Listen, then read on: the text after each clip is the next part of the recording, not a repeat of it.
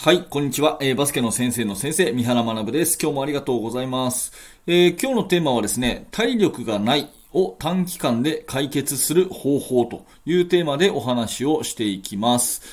まあ、バスケって走りっぱなしのスポーツですよね。本当に走りっぱなしのスポーツで一番こう体力がいるんじゃないかっていうそういうね、えー、スポーツなんで、やっぱり体力ってすごく重要なんですよね。技術を身につけることも大事なんですが、それよりも体力に勝るチームの方が試合には勝つっていうのが、まあ、揺るぎない事実なのかなというふうに思います。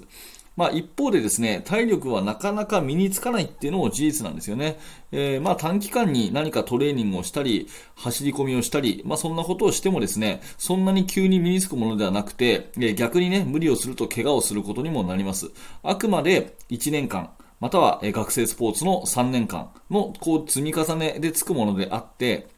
まあ、急激に伸びるものではないということになります。まあ、しかもですね、付け加えて言うと、いくら体力をあなたのチームが身につけたところで、上には上がいるっていうことになります。まあ、厳しい試合、この試合絶対勝ちたいなっていう試合になるとですね、相手チームもすごい体力があって、どんなに体力をつけてもですね、もうこれ以上はつかない。もうこれ以上体力はね、えー、誰よりもつかない。自分たちが日本一だっていうことを言い切るのってなかなか難しいんですね。なので、えー、トレーニングをして体力をつけるっていうことは根本的に必須なんですが、同時にどのレベルの選手でも体力を消耗しない戦い方を身につけるってことは絶対に必要ということが今回のお話になります。で具体的に体力を消耗しない、体力がないっていうことを解決するための作戦は3つありまして、えー、1つ目はオフェンスで休むっていうこと、えー、2つ目はマークマンを変える、えー、そして3つ目は中心選手を1分だけ休ませるということが私の経験上有効だと思ってます。えー、1つずつお話をしていきます。まず1個目はオフェンスで休むっていうことで、これがその体力問題を解決するための中心的な考え方だと思ってください。体力って、えー、まあ、バスケットで必要だっていうことなんですけど、もうちょっとこう解像度を上げていくと、オフェンスよりもディフェンスの時必要なんですよね。ディフェンスの時は、えー、気を抜いてですね、休んでしまえば、そこで一瞬にして得点されてしまうので、オフェンスは休んでいいけど、ディフェンスは絶対休んじゃいけないっていうのが鉄則なんですよね。で逆に言うと、オフェンスは多少サボったところで、あんまり迷惑かけないっていうか、本当に疲れた時は、一回ね、このポゼッション、この24秒間は、ちょっと自分は休むわと。いうふうに決めたら、味方の選手にパスをこう、ま、回してですね、攻めるふりして攻めないっていうことで、オフェンスで休むっていうことは、絶対に必要な、技術だと思います。まあ、ハーフコートはゆっくり攻めてですね、えー、オフェンスで一息つくっていうのは、レベルが高い選手、上手い選手になればなるほど、必ずややってることかなと思うので、こういったことは知識として教えておいてあげると、すぐに実行できます。ディフェンスは絶対休んじゃいけないと。で、とにかくハリバックして、えー、ディフェンスは自分のマークマンにしつこく頑張ってつくということですよね。そして苦労してボールを取ったら、すぐにポーンと打っちゃってですね、またディフェンスっていう、そういう、えー、まあ体力ばっかり使う局面にしないで、一回オフェンスで24秒使ってじっくり攻める。ね、えー、ボール持たないで休むっていうようなことをしていくと、いいんじゃないかなというふうに思いますので、まずこれはね、えー、確実に必要な考え方だと思います。これが一つ目のオフェンスで休むということですね。えで、二つ目のマークマンを変えるというのは、これはディフェンスの、まあ、温存の仕方なんです。先ほども言ったように、ディフェンスっていうのは絶対全力でやるべきなんです。ただ、全力でやる中にも、本当にマークするのが大変な人もいれば、マークしたところでそんなに攻めてこない人もいるっていうことになると思うんですね。うん、なので、サボるわけじゃないんだけど、その体力の消耗が全然違うというマークマンがいるんだったら、それを交換してですね、えー少しずつ体力の温存をしていくっていうことはすごく有効かなと思います。まあ具体的に言うと、相手チームの5人の中で最も得点力がない選手がいるとしますね。え全然攻めてこないと、うん。特に何もしないという選手って必ずやいると思うんですよ。うん。なので、その選手に対して、えー、マークマンをこう変えていって、えー、一時的な休憩場所っていうとね、その選手に対して失礼かもしれないけど、まあそういうような役目を果たすということで、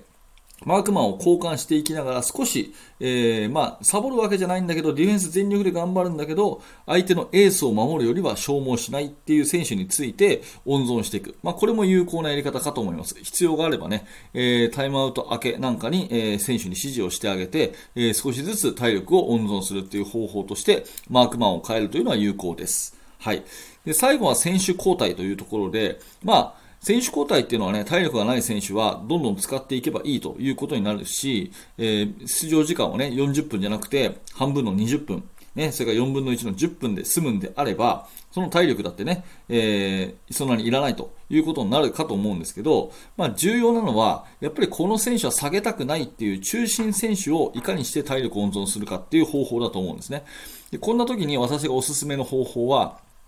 クォーター間を使って、クォーターの前後1分だけ休ませるっていう、こういう方法です。うん。まあ、具体的に言うと、あの、第1クォーター、まあ、10分間、または中学生だったら8分間とかありますよね。で、その時に、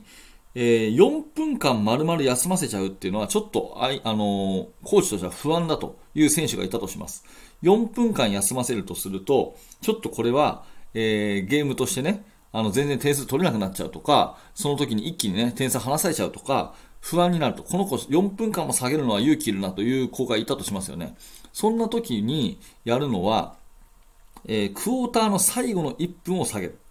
うん。そうするとそんなにこう、ゲーム、リズムは崩れないんですよね。そして、クォーターの最初の1分を出さない。っていう風にすると、実質2分ぐらいなんですけど、クォーターインターバル2分があるので、えー、1分足すインターバル2分足す頭の1分ってやると、これ4分間休めることになるんですね。こうすると体感覚ではかなり休めた感じがするんですよ。ベンチに座っていられる時間が4分間以上あると、その子の体感覚としてはすごく休憩できたっていう感じになるんですね。ただ実質休んでるのは各クォーター1分だけっていうことになるので、この方法はおすすめだと思います。はい。えー、ミニバスはね、え、交代の仕方が少しまた違いますけど、中学校以上であって、えー、まあ、フル出場を、本当はさせたいというぐらいの子がいてもですね、まあ、フル出場するとやっぱりそれこそ体力切れを起こしますから、クォーターの最初と最後1分だけ休むと。いうやり方が非常に、おすすめでございます。はい。ということでまとめていきましょう。まあ、体力っていうのは根本的に必要なので、それはつけなきゃいけないんですけど、まあ、ただ上には上がいるし、なんとか、えこの試合は体力温存しながらやりたいっていう時はあると思います。そんな時に必要になってくるアイデアは3つあって、1つ目がオフェンスで休む。えー、2つ目がマークマンを変える。えー、3つ目が1分だけ休ませるというこのアイデア。これは私がね、今まで、高校生を20年間指導してきて、え、まあ、見出したやり方なので、ぜひあなたの参考にしてください。はい。ということで、えー、ありがとうございました。えー、今日の話いかがだったでしょうか、えー、この話がちょっとでも面白かったと、少しでも参考になったという方は、ぜひ、えチャンネルのフォローのボタンを押しておいてください。チャンネルフォローしておいてもらうと、え新しい放送があなたに届きやすくなりますし、過去の放送、いや、あの話、ちょっともう一回聞きたいんだけど、どこだったっけな、っていうことが起きなくなるので、えぜひチャンネルフォローのボタンを押しておいてください。また、グッドのボタンを押していただくとですね、この放送がいろんな方に届きやすくなるので、え三原を応援してくださるつもりでですね、えグッドのボタン、そしてチャンネルのフォロー、ぜひぜひよろしくお願いいたします。えー、そして、えー、メルマガ登録していただいたでしょうか、えー、ここまで聞いていただいた方でメルマガ登録していただいてないという方がいればですね、えー、ぜひメルマガ登録してください。えメルマガ、メールアドレスだけ入力していただくと完全無料で、あの、あなたから、ああなたに、私からね、メッセージをお届けします。最初の1つ目で練習メニューの組み立て方という動画をプレゼントしてますし、えー、その後、私と何何度かこうやり取りをしてね、えー、質問を受け付けるなんていうコーナーもあります。バスケの指導者向けにやってるものですが、えー、他の競技のね、え指導者の方にも有益かなというふうに思いますので、えぜひぜひメルマガの登録も合わせてよろしくお願いします。このチャプターにリンクが貼ってあります。はい。ということで、えー YouTube などでお聞きの方はもうちょっとお待ちください。今、チャプターを区切っております。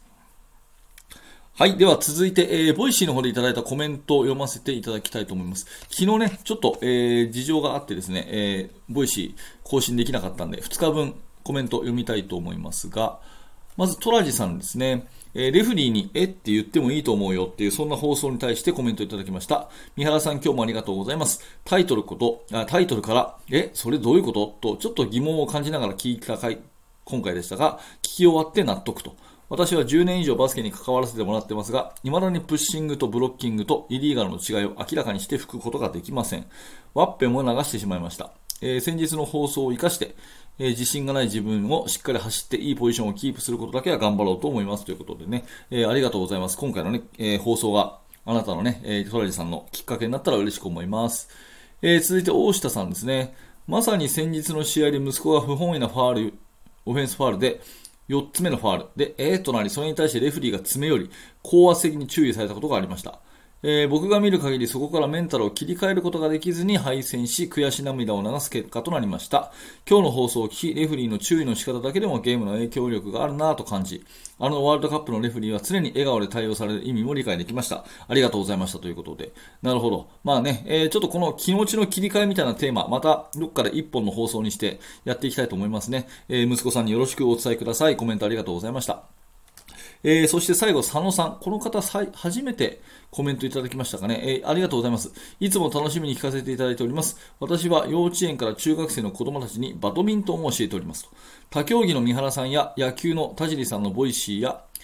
から学びや気づきをたくさんいただき、えー、バドミントンに変化して子供たちに伝えております。これからもよろしくお願いします。ということで、本当にありがとうございます。こういったね、他競技の方が聞いていただいているって方は本当に熱心な方で、えー、尊敬に値しますよね。あの、野球の田尻さんの Voicy も私も実は毎日聞いてまして、本当に学びになるえー、ものが多いので、えー、これをお聞きのあなたもね、田尻さんの Voicy、ぜひぜひ聞いてみてください。えー、佐野さんね、応援してますので、え、バドミントンの魅力、子供たちに伝えていってあげてください。ぜひ今後ともよろしくお願いします。